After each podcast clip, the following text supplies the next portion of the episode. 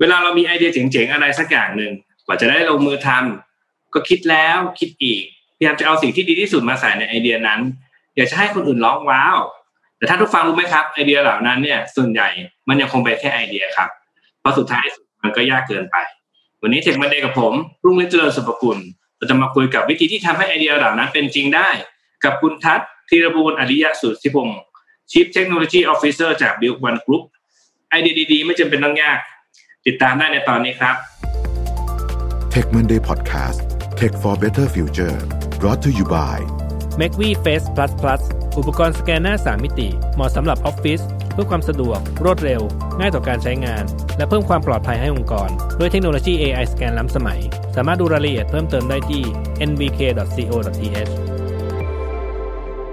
อ่าสวัสดีครับพัทยินดีต้อนรับสู่ Tech Monday นะครับ สวัสดีครับครับ เจอกันอีกครั้งนะครับ คุณเรืองเจอฤทกันธิ์อีกครั้งครับอ่าถ้าครับ ครั้งก่อนเรามาคุยกันถึงเรื่องบอกเชนกันไปแล้วเนาะที่บิว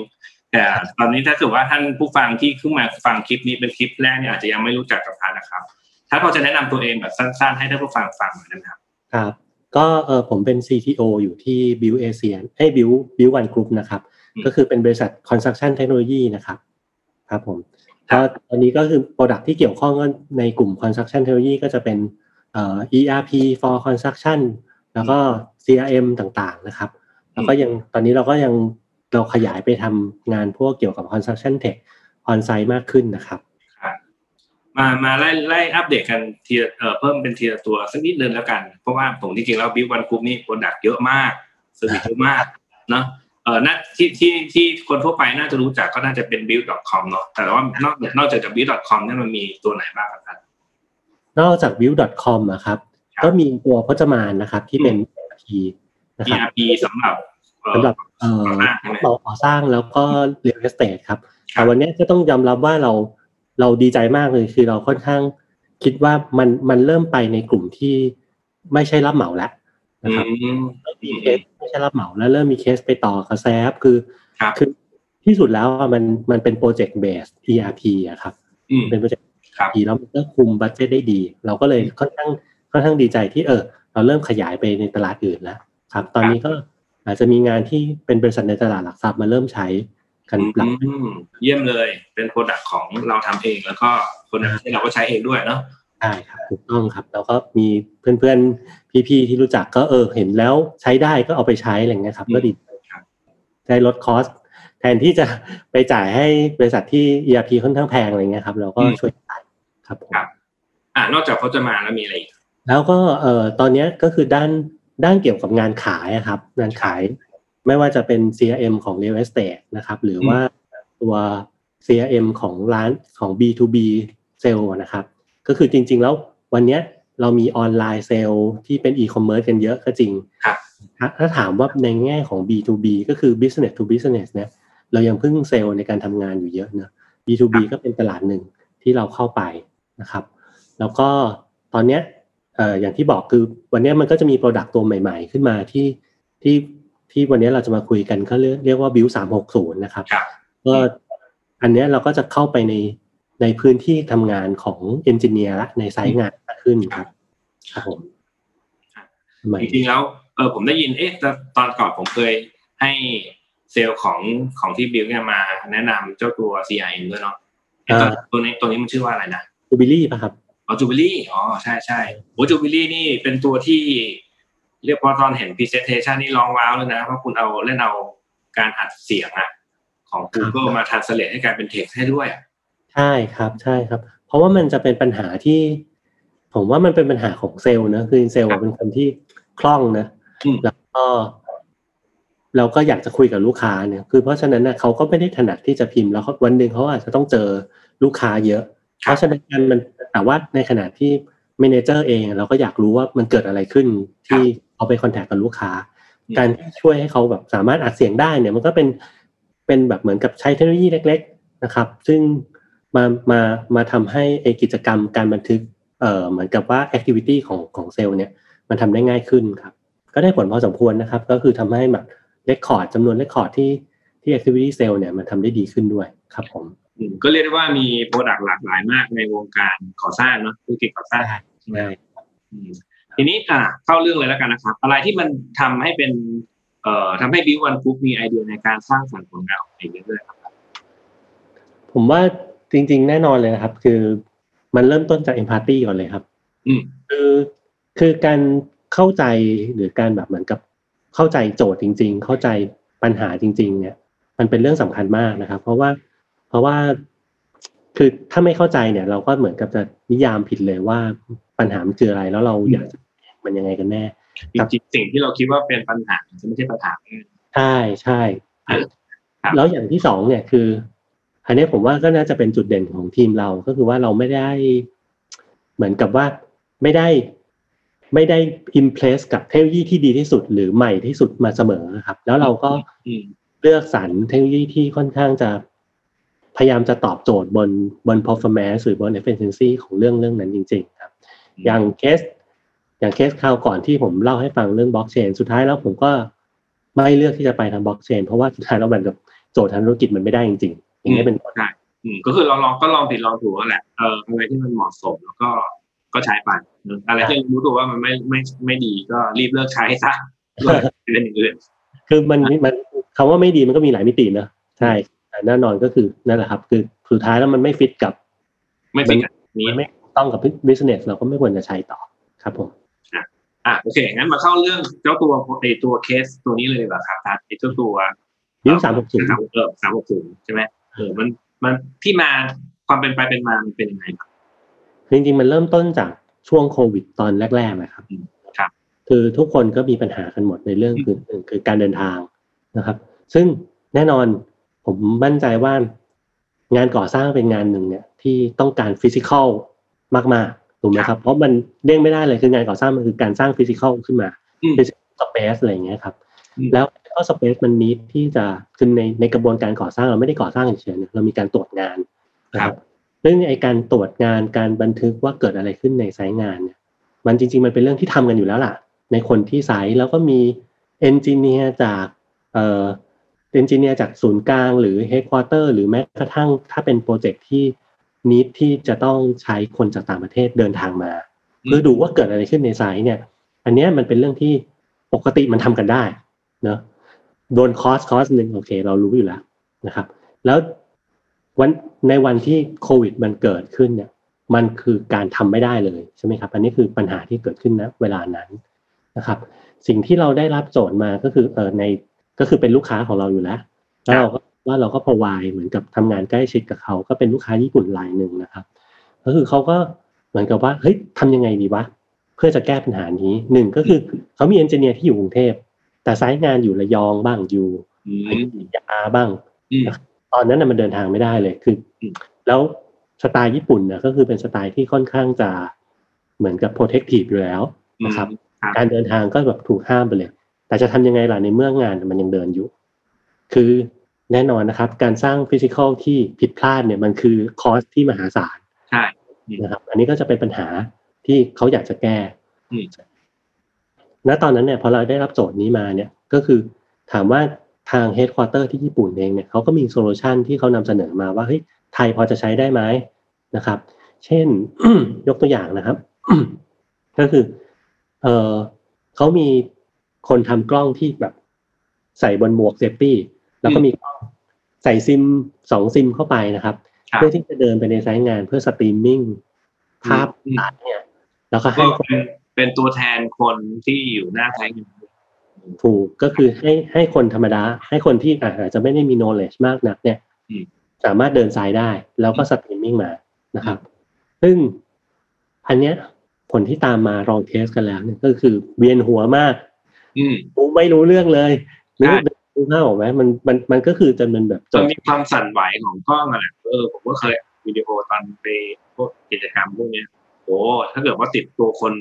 จริง ๆ เลยเนี่ยโอ้สั่นตลอดเวลามันจะไม่ได้อืมคือในขณะที่ถ้าเราเดินเองอะเรายังไม่ปวดหัวเท่าการดูกล้องเลยด้วยซ้ำถูกไหมต่อมาก็มีแบบคนที่นึกถึงแบบ คือ แต่ในเทคโนโลยีการตรวจ site เนี่ยจริง ๆ แล้วมันเริ่มมาแล้วนะครับ มันเริ่มมาแบบโฮโลแกรมกล้องใช้โฮโลแกรมเทียบกับแบบ หรืออะไรอย่างเดี๋ยวเงี้ยนะพูดว่าโฮโลแกรมเหรอโฮโลแกรมอัมที่โอ้ต้องบอกว่า AR AR เอออ๋อผม AR อืม AR ก็คือเอาเอากล้องมาแล้วก็มีโมเดลสามมิติเทียบกับอ๋อเทียบกับจริงเหรอ E อะไรเงี้ยครับอ๋อเออเออมีครับนะครับ หรือ เอ่อ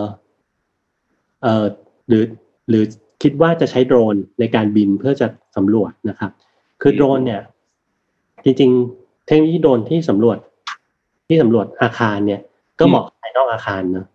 ภายในอาคารเนี่ยก็จะยังแบบประสิทธิภาพแย่มากนะคมัรันบควบคุมจุดยากด้วยแหละโดรนอะหรือเปใช่ล่ามันควบคุมจุดยากด้วยครับครับ ทีเนี้ยเราก็เลย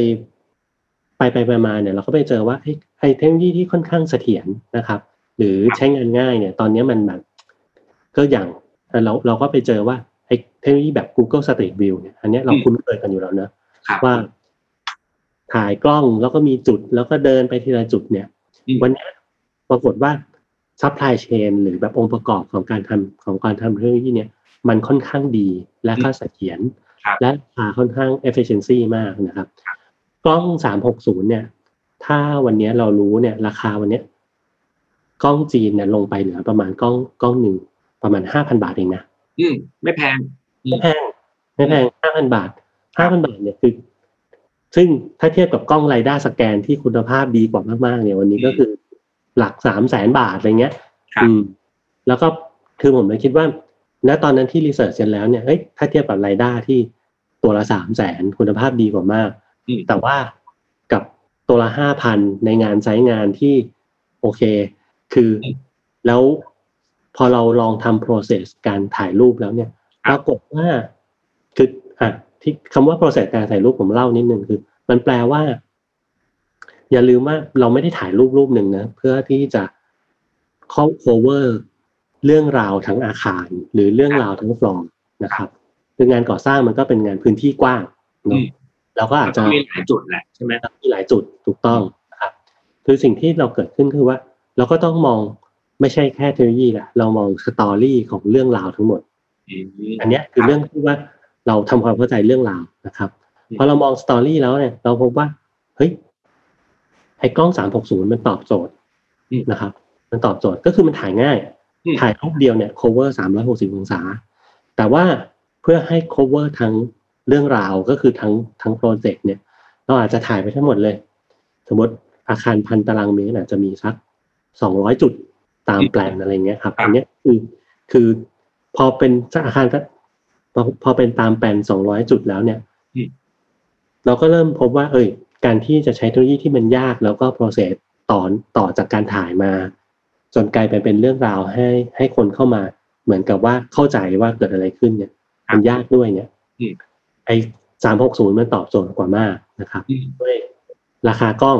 นะครับ สามารถซื้อประจำ site ได้ ไม่จำเป็นจะต้องมีตัวเดียวแล้วก็ cover ทุก site อืมคนถ่าย คนถ่าย มีทักษะไม่มากก็สามารถถ่ายได้ เรามี mark จุดนิดหน่อยก็สามารถเริ่มต้นถ่ายได้นะครับ อันนี้ก็คือ test มาหลายรอบนะครับ สุดท้ายแล้วก็คือ presentation โอเค เทคโนโลยีในการเอาเอาภาพ 360 มา presentation กลายเป็นกล้อง state view เนี่ยอืมโอเค ค่อนข้างเสถียรนะครับ เราก็ทำอะไรได้หลากหลาย แล้วก็หลักการหลักการไอเดียของเจ้าตัวโปรเจกต์เนี่ยก็คือในไซต์งานก่อสร้างคุณก็มาร์กจุดที่มันประจำตำแหน่งไว้ว่าเออฉันจะเอากล้องสามหกสูไปถ่ายตรงนี้ตรงนี้ตรงนี้ตรงนี้ใช่ไหมต้องต้องแล้วก็เอ่อพอพอทีมงาน หรือว่าทีมก่อเอ่อทีมคนงานก่อสร้างมีโปรเกรสครั้งหนึ่งอาจจะถ่ายถึงขั้นทุกวันเลยมั้ยอาจจะสักก็คือที่ละหนอะไรเงี้ยเดือนละหนอะไรเงี้ยก็คือไปจุดเดิม แล้วก็ถ่ายให้เห็นโปรเกรสอย่างนี้ใช่ป่ะครับอ่าคือคือ คล้ายๆอย่างนั้นครับ แต่มันแล้วแต่งานเนาะคือบางงานแบบเสร็จในสามเดือนผมถ่ายทุกทุกเดือนเนี่ยมันไม่เห็นอะไรเลย มันต้องแบบว่าถ่ายทุกสามวันที่สามอะไรอย่างเงี้ยบางงานแบบอาจจะเป็นงานโรงงานมีความคืบหน้าเสร็จในหกเดือนอะไรเงี้ยอาจจะสองอาทิตย์ทีหนึ่งอะเป็นไปได้ ก็แล้วแต่ความเหมาะสมของโปรเจกต์แล้วแต่ความเหมาะสมครับผมอันนี้ต่อตัวทีที่ยินเสร็จแล้วครับไม่เป็นไรครับ ก็คือพอหลังจาก พอเราได้ process เนี่ย มันเราก็คิดกระบวนการ process แล้วก็ เพิ่มฟีเจอร์ต่างๆ ที่ใช้ collaboration เข้าไป สุดท้ายออกมาเป็น report นะครับอืมเราก็พบว่าจริง ๆ วันเนี้ยคือหนึ่งก็คือได้รับความสนใจนะครับสองคือมันค่อนข้างว้าวนะครับคนเห็นแล้วก็คือเออมันมันเล่าเรื่องสิ่งที่สิ่งที่ควรจะเป็นนะครับ แล้วก็สามคือเราเราพบว่า เอยถ้าเทียบกับการทำ progress report ที่เกิดขึ้นที่เอนจิเนียร์คนหนึ่งทำเนี่ย เวลาจุดจุดหนึ่งเนี่ยเวลาจะเล่าเรื่องว่ามีปัญหาอะไรเนี่ย ใช้การถ่ายเอ่อต้องบอกว่าการ progress report ของหนึ่งไซต์เนี่ย อาจจะใช้เวลาสี่ถึงห้าชั่วโมงในการทำนะครับ ในการเฉพาะถ่ายรูปเนี่ยสี่ถึงห้าชั่วโมง แล้วก็มานั่งทำรายงานอีกให้รู้เรื่องเนี่ยก็คือหลายวันนะครับ ได้ได้ progress report วันเนี้ยขั้นตอนการถ่ายรูปด้วยสามสามหกศูนย์พันตารางเมตรเราใช้เวลาแค่ครึ่งชั่วโมงอืมอืมโหลดลงลดเวลาไปเยอะเลยนะเนี่ย แล้วก็ยังไม่นับว่าอันนี้คือคนที่ไซต์งานระดับเราเรียกว่า เรานิยามว่าเมียโฟร์แมนคือไม่ต้องเป็นโฟร์แมนด้วยเมียโฟร์แมนเนี่ยสามารถถ่ายรูปได้อืมนะครับพอถ่ายรูปเสร็จผ่านกระบวนการเอามา merge กันให้กลายเป็นภาพรวมของโปรเจกต์เสร็จเรียบร้อยแล้วเนี่ย ก็เริ่มส่งมอบให้ทางแบบลูกค้าหรือดีไซเนอร์เข้ามา comment ได้ละอืมแล้วก็ก็ gather feedback เอา feed มาอืมถูกต้อง อันเนี้ยก็จะเป็น collaboration ต่อ ก็จะเริ่มตอบโจทย์เรื่องการที่ไม่ต้องเข้าสายเนอะอืมแถมยังได้เรื่องว่าประวัติของเรื่องประวัติของปัญหาเนี่ยเกิดขึ้นได้ด้วยนะครับอืมซึ่งจริง ๆ แล้วอะผม คือผมไปเคยเคยไปคุยแม้กระทั่งอะผมพูดตามตรงแม้กระทั่งบ้านของเราเองเนี่ย วันเนี้ย ใต้ผนังฝ้าเวลาเราสร้างครับมันมีท่อมันมีอะไรเดินอยู่หรือเปล่าเนี่ย เรายังไม่รู้เลยรู้ไหมครับเออใช่ไม่รู้ถูกไหม ใช่เออจริงๆแม้กระทั่งคือถ้าเราบอกว่าเฮ้ยเรามีแบบในการก่อสร้างนะเอามาตั้ง มันก็ไม่ใช่ตรงตามแบบหรอกถูกต้องต้องยอมรับความจริงว่ามันไม่ใช่ตรงตามแบบหรอกแต่กลายเป็นว่า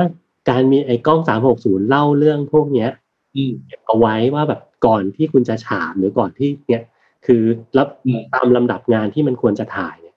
จะเห็นเลยเก้าสิบเปอร์เซ็นตรง ว่าเป็น history ของการทำงานรูปแบบก่อสร้างแบบที่ไม่เคยมีใครมาทำก่อนนะเพถูราะกเห็ต้นอง คือเราจะเห็นของแรกก่อนที่มันจะไม่เห็นนะถูกต้องถูกต้องเราสามารถไปค้น history ดูได้ว่าเฮ้ยจริง ๆ แล้วมันเป็นยังไง ไม่ต้องมานั่งเอาเครื่องมือมาวัดว่าเฮ้ยสายไฟอยู่ตรงไหนท่อน้ำอยู่ตรงไหนจากจากตัวกำแพงใช่ไหมใช่ใช่ครับ ใช่ใช่อืมอันเนี้ยเป็นแบบเป็นสิ่งที่เราคิดว่าแบบเฮ้ยมันมันดีมากเลย จริง ๆ ในงานก่อสร้างอะครับ เวลาทำงานเสร็จแล้วอะอืมมันโอเนอร์จะมีการจ้าง การจ้างผู้รับเหมาอยู่ครับท่อนหนึ่งเรียกว่าการทำแบบ as build อืมการทำแบบ as build ก็คือแบบที่บอกว่าเฮ้ยตกลงคุณสร้างเป็นยังไงกันแน่วะอืมอืมอืมอืมใช่ซึ่งโดยข้อเท็จจริงก็คือ ถ้าเทียบกับแบบ as build กับภาพเนี่ยโอเค แบบ as build อาจจะไม่ได้แบบบอกบอกว่าจะไม่จำเป็นตลอดไปนะครับครับเออการมีภาพเนี่ยจะทำให้แบบ as build เนี่ยลดลดภาระลงเยอะนะครับ ในขณะที่ cost ตรงเนี้ยก็ค่อนข้างสูงและมีความแม่นยำทีเดียว อืมอืม อันเนี้ยก็จะเป็นเหมือนกับ เหมือนกับเรื่องใหม่ ๆ ที่เออ เป็นผลพลอยได้ที่ไม่น่าเชื่อที่เราได้มาด้วยนะครับอืมจริง ๆ ผมว่าไอ้ไอ้โปรเจกต์เนี้ยถ้าคุณไปเลือก solution แบบง่ายเกินไปมันไม่ใช่เรียกว่าง่ายหรอกว่าเออแบบอาจจะไม่ใช่ตัวกล้องสามหกศูนย์ถ้าเกิดเปลี่ยนจากสามหกศูนย์กลายเป็นกล้องที่มันเป็นกล้องธรรมดาครับขั้นตอนมันก็จะยากเกินไปที่จะทำให้ได้ history มา คราวนี้เกิดว่าไปเปลี่ยนไปใช้กล้องตัวแพงๆในเจ้าตัว LiDAR สามแสนที่เล่ามาเมื่อกี้เนี่ยผมว่าโปรเจกต์นี้ก็ไม่เกิด เพราะว่ามันก็ใน process นั้นมันก็ยากเกินไปอีกนั่นแหละมันต้องแบบเหมือนแบบกึ่งกลางพอดี balance ใช่ไหมที่ทำให้มันลงตัวทุกอย่างได้ใช่ครับใช่ใช่ใช่ถูกต้องเลยครับครับคืออันนี้ก็คือเป็นเรื่องเป็นเรื่องราวที่โอเค เราก็ทั้ง Amazing แล้วก็เออดีดีใจที่มันออกมาเป็นแบบนี้นะครับโอ้จริง ๆ แล้วเนี่ยไอเดียนี้เนี่ยมันต่อยอดไปถึงเอ่อ สิ่งที่คนจำเป็นต้องลองต้องสัมผัสแต่ว่าไม่สามารถไปอยู่ตรงนั้นเองได้เนี่ยอย่างกูอีของคนทำได้ใช่บางทีก็อย่างซื้อซื้อเฟอร์นิเจอร์เงี้ยอืมคุณเห็นแค่รูปในอีคอมเมิร์ซคุณเข้าใจได้ยังไงว่ามันเป็นยังไงคือมันก็อาจจะจำเป็นต้องมีอะไรบางอย่างที่ทำให้คุณเห็นได้ทุกมิติ แล้วก็อยากจะเห็นดูตอนนั้นเลยก็ได้ไอเดียเล็กครับอือะมๆทีนี้พอพอโปรเจกต์นี้เสร็จแล้วเป็นไงต่อโปรเจกต์นี้เสร็จแล้วเป็นยังไงต่อ ตอนนี้ก็เริ่มจริง ๆ ก็เราก็เริ่มก็เริ่มเริ่มต้นเหมือนกับขายของนะครับ ก็คือครับมีคนเริ่มใช้ละก็มีมีเคส success case หลายเคสนะครับ ก็คือ เอ่อผู้รับเหมาบางรายแล้วเขาก็ใช้เป็นเหมือนกับว่า เหมือนกับ branding นะครับอืมก็คือถ้าทำงานกับเขาแล้วมันไม่ใช่แค่การทำงานปกติแล้วมันเป็นการอืมเขาจะส่งมอบสามหกศูนย์สามหกศูนย์ site ให้เข้ามาคอ l เ b เลตกันเนี่ยทุกสัปดาห์ นะครับเออมีมีขั้นตอนชัดเจนซื้อกล้องแจกทุก siteอย่างเงี้ยครับ ปรากฏว่าก็มีเคส success case มาก ๆ ก็คือว่า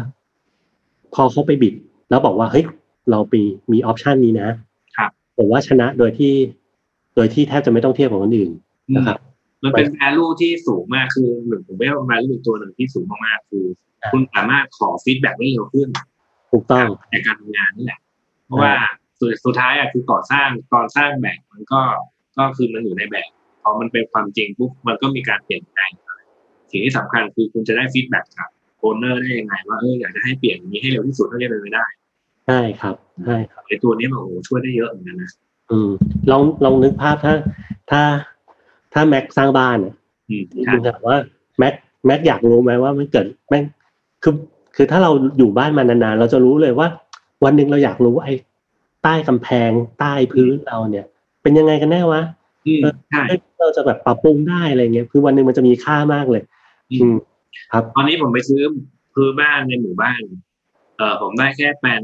ที่มันยังไม่บอกด้วยซ้ำไปว่าอะไรชัดเจนอยู่ตรงไหนใช่ถูกไหมอืมเขาบอกไม่ได้ด้วย คือเขาเขาก็มีแค่ เอ่อข้อมูลแค่นั้นน่ะอืมใช่ครับถูกไหมแล้วคือคือถ้าใครถ้าใครสร้างบ้านจะรู้เลยว่า วันหนึ่งอยู่ดีๆเจาะรูไปแล้วก็น้ำมันรั่วออกมานี่มันคือแบบว่า หรือแบบไฟดับอะไรอย่างเงี้ยมันคือโอ้โหวันนี้เคสล่าสุดผมเลยคือบ้านที่ทำอยู่เนี่ยเออมีการต่อเติม แล้วก็ไอ้ท่ออะไรก็ไม่รู้ที่เขาปกติก็ต้องฝังใต้บ้านที่มันเป็นเหมือนแบบฉีดปลวกอัดสัญญาณพวกเนี้ยเออแล้วเราต้องมาต่อไอ้ท่อเนี้ยแล้วตอนนี้พอต่อเสร็จปุ๊บไอ้ท่อที่มันต่อเสร็จปุ๊บมันไปเชื่อมกับของเดิมหรือเปล่าก็ไม่รู้ใช่ไม่รู้ไม่รู้ มันอยู่ภายใต้ผนังปูนแล้วถ้าย้อนเราอยากรู้เออถึงผมถึงพอพอพอท่านเล่าเรื่องว่า เอ้ย เราเห็นการเปลี่ยนแปลงตั้งแต่ ก่อนที่มันจะยัดไปอยู่ในปูนอะโอ้โหแค่นี้แค่นี้ก็มีแวลูมหาศาลถูกต้องถูกต้องถูกต้องครับเนี่ยจริงๆก็มาส่งเสียงครับ เพราะเราเราคิดว่าโอนเนอร์ที่เป็นแบบ property developer ในยจริงๆนะถ้าถ้านี้ตรงนี้เข้าไปนะครับ ผมว่ามันก็จะเป็นการส่งมอบที่ ต้องบอกว่า ก็โปร่งใสคือคือคือก็ต้องคิดไม่ดีนะอันนี้อาจจะกลายมาเป็น standard ของการก่อสร้างในในยุคนุคอนาคตเลยก็ได้ใช่ครับเราอยากให้เป็นอย่างนั้นมากนะครับก็ผลักกันอยู่นะครับก็ฝากลองฝากแม็กไปเผื่อว่าใครได้ยินเสียงนะครับ โอเค ได้ได้ฝากมาซะเยอะแล้วอยากจะฝากอะไรก่อนจบรายการไหมครับพัดก็จริง ๆ ก็ต้องบอกว่าผมผมว่านี่มันมันเรามีเรื่องราวอย่างนี้เยอะนะครับราวที่บอกว่า คือเทคโนโลยีเนี่ยมันมีประโยชน์อยู่แล้วนะอืมแล้วหลายทีคือ หลายทีคือมันต้องการต้องบอกว่า โดยส่วนใหญ่อะมันต้องการความเข้าใจมาก ๆในในมุมของคนด้วยแหละครับเพื่อเปลี่ยนเทคโนโลยีเนี่ยให้กลายเป็นของที่มีประโยชน์อืมสร้างประโยชน์จริงอืมๆนะครับ หรือแบบว่า ผมเรียกว่ามันเหมือนเพชรเนอะคือครับถ้าให้คนที่เจรนายไม่ดีเนี่ยคือความเข้าใจเนี่ยมันเป็นเรื่องของการเจรนายเลยอืมแล้วมันเป็นเรื่องของการแบบเหมือนกับว่า เออ เรื่องราวต่างๆเนี่ยมันเป็นยังไงมนุษย์ มันเอาเทคโนโลยีมาเข้ากับมนุษย์ได้ยังไง อันนี้น่าจะเป็นการทำให้เทคโนโลยีเนี่ยมีประโยชน์จริง ๆ นะครับโอเคก็จริง ๆแล้วอาจจะต้องทิ้งตัวไปนิดหนึ่งคือ ผมตั้งชื่อหัวข้อว่าเฮ้ย innovation เนี่ยใครว่ายาก จริง ๆ มันก็ยากเลยแต่ว่าถ้าเกิดเราคิดไต่ตรองมาจนดีพอแล้วเนี่ย สุดท้ายโซลูชันจริง ๆ แล้ว ผลผลผลลัพธ์ของมันเนี่ย มันจะง่ายนิดเดียวเท่านั้นเอง แต่ว่าเออเราไม่รู้หรอกว่า behind the scene ของไอ้ความง่ายนั้นมันได้ผ่านกระบวนการความทางความคิดอะเยอะมากแค่ไหนเนอะใช่ครับใช่ครับ ก่อนจะมาเป็น final product ที่ดูเรียบง่ายเนี่ยจริง ๆ แล้วเนี่ยผมว่าทุกทุกอันมันมีการเรียบเรียงมันมีการลองผิดลองถูกมาเยอะเหมือนกันนะอีกครับทีหนึงก็คือมันก็ต้องอยู่ในที่ balance นั่นแหละคือมันต้องไม่แย่เออไม่ใช่ไม่ใช่ไม่ง่ายจนเกินไป ไม่ยากจนเกินไปต้องพอดี โอเค น่าจะพออพอสมควรกับเวลานะครับ ขอบคุณครับที่ที่มาเล่าในวันนี้นะครับ ครับผม ขอบคุณมากรับพบกันใหม่ท่านผู้ฟังเอ่อขอบคุณมากนะครับสวัสดีคครัรับบสวัสดีครับธุรกิจอีคอมเมิร์ซเป็นธุรกิจที่เราจำเป็นต้องเข้าใจลูกค้าให้มากที่สุด นี่เป็นเหตุผลที่ผมพัฒนา 198beauty.com เพื่อทำให้ลูกค้าของเราได้สิ่งที่ตัวเขาต้องการจริง ๆ เราอยากจะช่วยให้ลูกค้าเลือกผลิตภัณฑ์ที่เหมาะสมกับตัวเขาเอง ด้วยการใช้ Data และความเชี่ยวชาญในตลาด Health and Beauty ของเรา แต่ทีมเรายังต้องการคนมาช่วยในการพัฒนาสิ่งใหม่ๆ ไปด้วยกัน ถ้าคุณเป็นนักพัฒนาที่สนใจโลกของอีคอมเมิร์ซแล้วแล้วก็ ผมกำลังมองหา Mobile Developer ทั้ง iOS และ Android Full Stack Developer E-commerce Data Scientist แล้วมาร่วมงานกันนะครับ Tech Monday Podcast Presented by NVK